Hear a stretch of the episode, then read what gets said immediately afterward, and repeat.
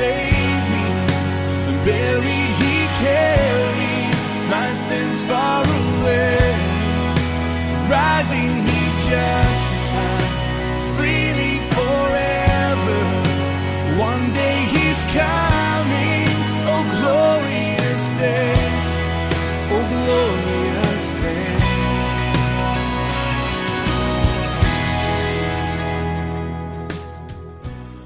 And it is Jesus who makes this a glorious day.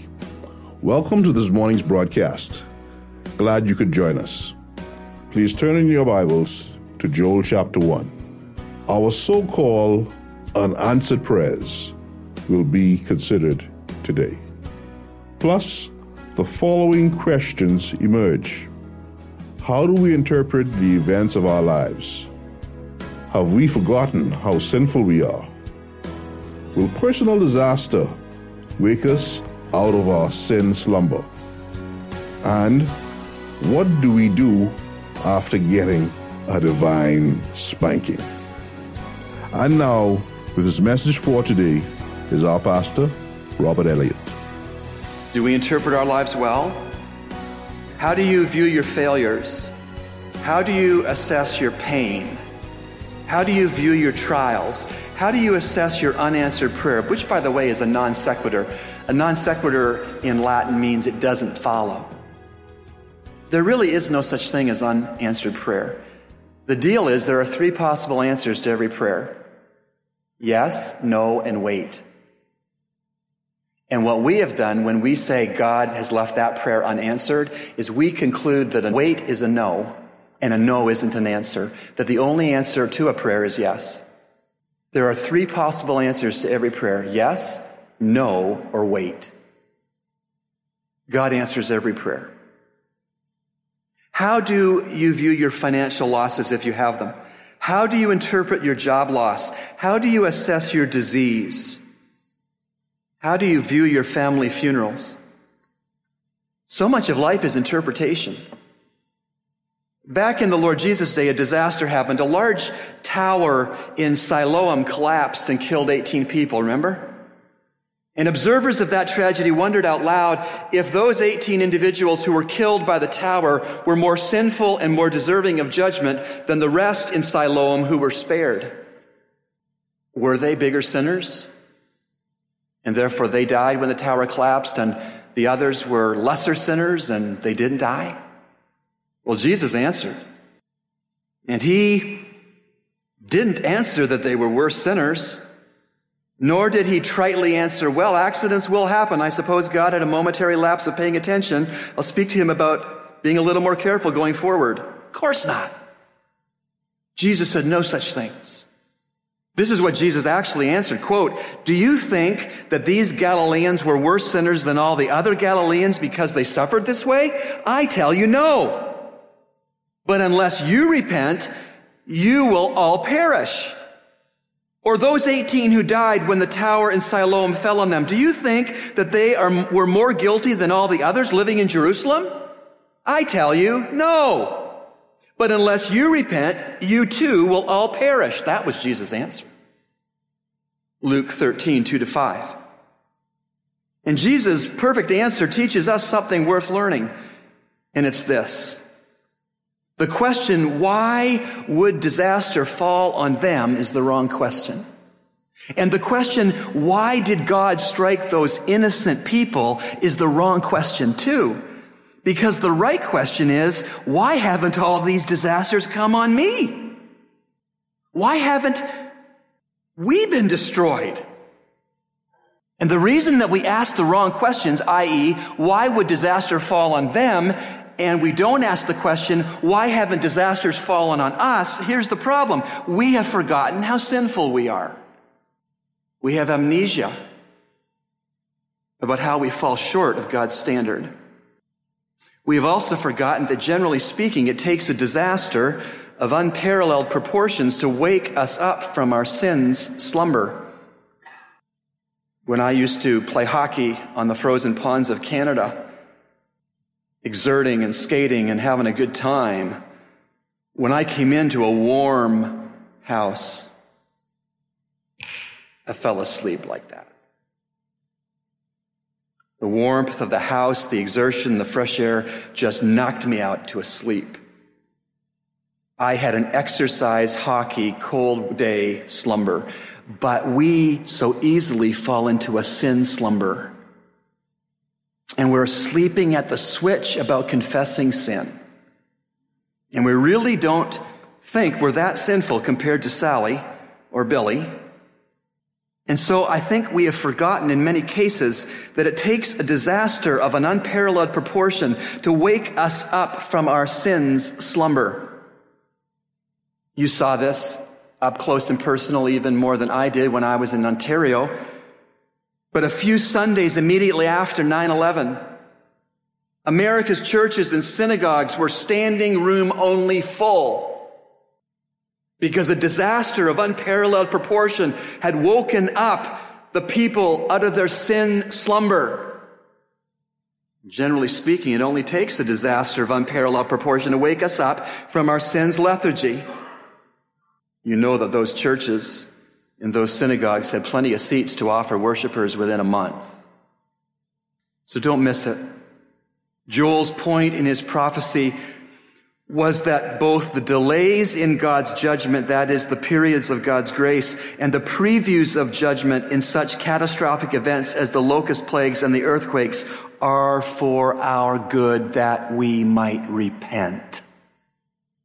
Back in 1983, it's a while ago now, my second year at Dallas Seminary, second year of being married. Back in 1983, Philadelphia based pastor James Montgomery Boice wrote a commentary. I invite you to listen to what Pastor Boice wrote way back then on the historic locust attack on Judah that he was seeing and what was happening and what would happen. And I quote In America, we have not seen many disasters of this magnitude, but few would deny that times are not good and that even worse times may lie ahead. We have not had earthquakes of the size of the one at Lisbon, but our cities have been ravaged by blight and riot, by corruption and by other forms of decay. We have not been destroyed by locusts, but we have seen our economy weakened by the declining value of the dollar, an intolerable balance of payments deficit, and shortages of oil and other necessities. We have had droughts. Are we to say such things happen? Are we to blame Russia or communism or Iran or Islam? No doubt God does use causes and the opposition of these or other countries may be among them, but the wise will see these things as having come from God and lead us in personal and national repentance. End of quote. So much of life is interpretation. And so I ask you, what do you do after a divine spanking? What do I do after a divine spanking? Hopefully, we get truly sorry for what we have done to get this spanking. And hopefully, we purpose not to do that thing again. So you ask, did ancient Judah at the time of Joel, did that part of Israel's history, did those people get sorry and turn around after their divine spanking? We'll find out in our future sermons in the book of Joel. Heavenly Father, we thank you in your love that you spank us occasionally. We thank you that you provide remedy for repentance and that you stand ready and willing to lavish your mercy and grace upon us as we confess our sin.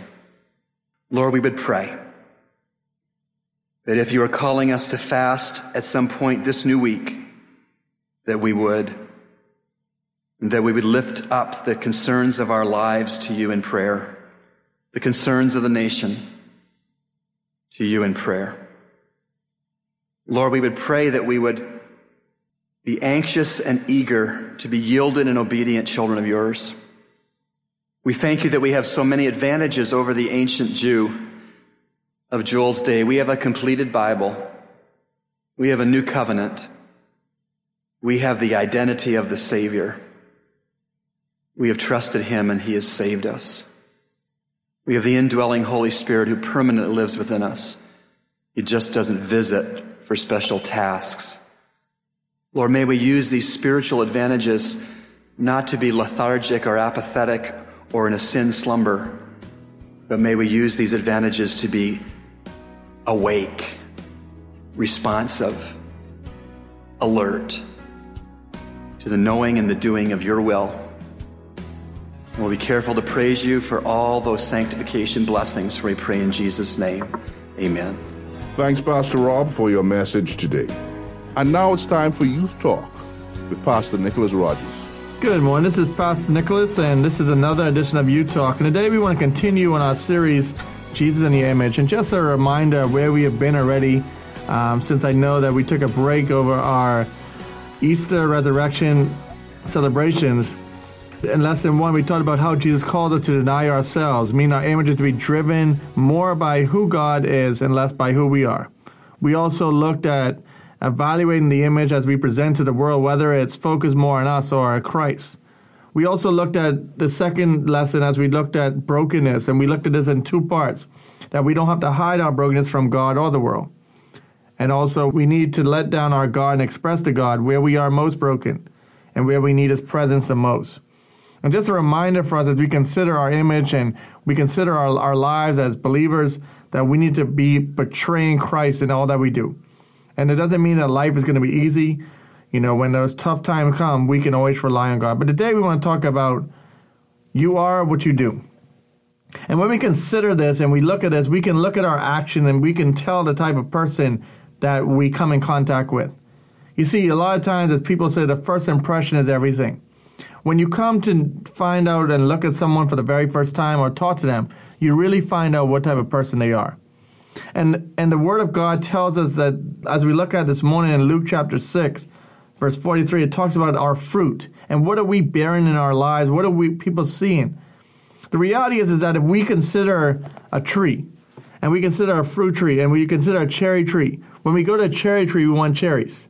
And we go to apple tree, we want apples. You don't want to go to a cherry tree and find apples, or vice versa. You don't want to go to apple tree and find cherries. You see, the reality is, is that we need to understand that our lives are to betray Christ. Our lives are, are, are going to betray whatever it is that we have in our lives. Luke 6.43 says this, a good tree doesn't produce bad fruit. On the other hand, a bad tree doesn't produce good fruit. As we consider, as, as, as is talking about here in, in Scripture, a good tree cannot produce bad fruit. As we consider our lives, if I'm a person pursuing Christ and I'm doing all I can for Christ, Uh, I can only show the world Christ. The world and Satan's going to come and attack us, but the reality is that we're in God's word, we can always fight and combat with what the word says. But here it is in verse 43 again says a good tree doesn't produce bad fruit. On the other hand, a bad tree doesn't produce good fruit.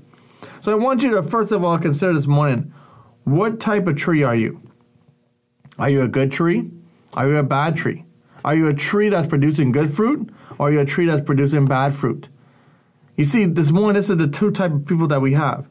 And I think the reality is, is that we consider this and we consider this passage, this is a problem that we have in the church today. Because if we consider, when we look at what people say about the church, a lot of people say they don't want to come to church because the church is full of hypocrites. They see that the people in the church say one thing and do something completely different. There was a, a, a book that was published years ago called Unchristian by Dave Kinnaman. The author researched the attitudes of people who don't believe in God as it pertained to Christians and the church. One of the negative stereotypes of Christian was that they were perceived to be hypocrites. Like I said, this is what the world sometimes thinks about the church. The reality is, no one likes a hypocrite. No one wants to come into a person who says one thing and does the other. The reality is, is that this is the type of people that give Christianity a bad name. As we consider verse 44 in the same chapter, Luke 6 44, it said this For each tree is known by its own fruit. Figs aren't gathered from thorn bushes, or grapes picked from a bramble bush. Again, as, as we consider this, the, the whole concept of fruit, when we go to a tree, we want to see whatever fruit that tree is supposed to be. Again, as a Christian, as you think of your life, or you think of how you are you know, going about life, you want to produce good fruit. You want people to see Christ in your image. As we started off and we talked about, you are what you do. People see what you are by things, the actions that, and things that you do. A person who plays sports, a basketball, baseball, they're going to practice, they're going to do those things. As we consider, as we look at Hollywood and we see different people, sometimes we imitate those people and we want that to be our image. But as a Christian, we need to understand our lives and our image is supposed to point people to Christ. People are to see Christ in us. But the reality is, is that we too many times are not portraying Christ. Uh, we are supposed to be a good tree, but people are seeing the fruit. And this is a, a, problem for us because some people are listening to this this morning, especially I, I hear young people say all the time, you can't judge me. But the reality is, as we consider this verse and we look at this passage, we can look at someone's fruit and see what type of person they are. It's not about don't judge me. The reality is that we can see the type of person you are by the fruit that you are producing. You see, I think too many times we we try to put an act on it, and I think that we get we get offensive because you know when someone comes to us and say, "Well, I saw you doing this," or "I saw this on your social media account," or whatever it is, people get offensive and like, oh no no no, you know I just was doing this or I saw this on Facebook and I just shared it and I saw someone, you know. The reality is, as we consider this, people portray what we are by the things we do. I think today in our world, we we uh, we are living in a whole different world because we have so many avenues to portray an image we have an avenue of when people look at us on the outside and they see us as we go about our daily life, wherever we go, whether it be in a restaurant, the mall, the movies, wherever it is, people see us and they see the type of people we are. But we also have the avenue of social media where people see exactly the type of person we are. Our Snapchat, our Instagram, our Facebook what, tweets, whatever it is, people see the type of person we are. And the reality is, is that we can we can try to fool people. We can try to continue to put these things out there and try to, you know, let people think that we are this type of person. But what we are going to see is that the type of person is truly going to come out no matter what. And I think that for us as, as believers, we need to understand that our lives and everything that we do, we are to portray Christ. This is the image that we are to portray to the world, not the things of, of the world, but we had to betray Christ. As we look at next week, we are going to talk about this verse in, in Luke chapter 6, verse 45. And, and as we unpack this verse and we see that we can't hide the type of person that we truly are, I think that as Christians, we need to remember that as we look at God's word and we see the type of person we are, we should want to change. We should want to be changed and become more like Him. And we should want to be a tree that produces good fruit. And now, today's ministry spotlight. Good morning, listeners. We're pleased you're tuned in this morning. And in the recording studio with me this morning is my friend Paul Worrell. Good morning, Paul. Good morning, Pastor Rob. Pleasure to be here again. Well, thank you. I was going to um, mention that God has given you and Denise, your wife, uh, two beautiful uh, grown men who are sons. And I know that you both thank the Lord for them, um, Chris and Michael. And I thought it might be beneficial if you were to give a little thought to what the Lord has led you to do to, as their dad, um, how you've prayed that um, God has graced you with two sons that not only uh, trust Christ, but who really are sold out for Him. So there are some dads listening, granddads listening. Uh, what would you share with us along those lines? Well, I would begin from before the boys were born. This may sound a bit selfish, but I prayed to the Lord that I would have boys because I didn't think I would be able to handle daughters. Uh-huh.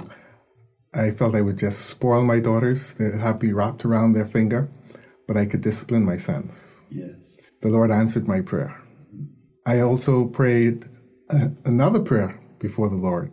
I said, Lord, I don't want to die before my sons know Jesus Christ as Savior, and they're able to take care of a family of their own. Nice. Well, they don't have families of their own yet, mm-hmm. but they do know the Lord. They sure do. So He does answer prayer. Yeah. That's a proof. Yes. He hears and answers prayer. But a, a, lot of the lessons I learned about being a dad, I learned from my father. Um, my father was always present, and he taught me by example. I never said my father was perfect, but he was always present, and I really appreciated that. Um, but one of the most important things that a father can do for his sons that would be of lasting import. The first one would be to know Jesus Christ as Lord and Savior. Definitely. In this day and age, we need to stand for something. And I think we need to stand for Jesus Christ.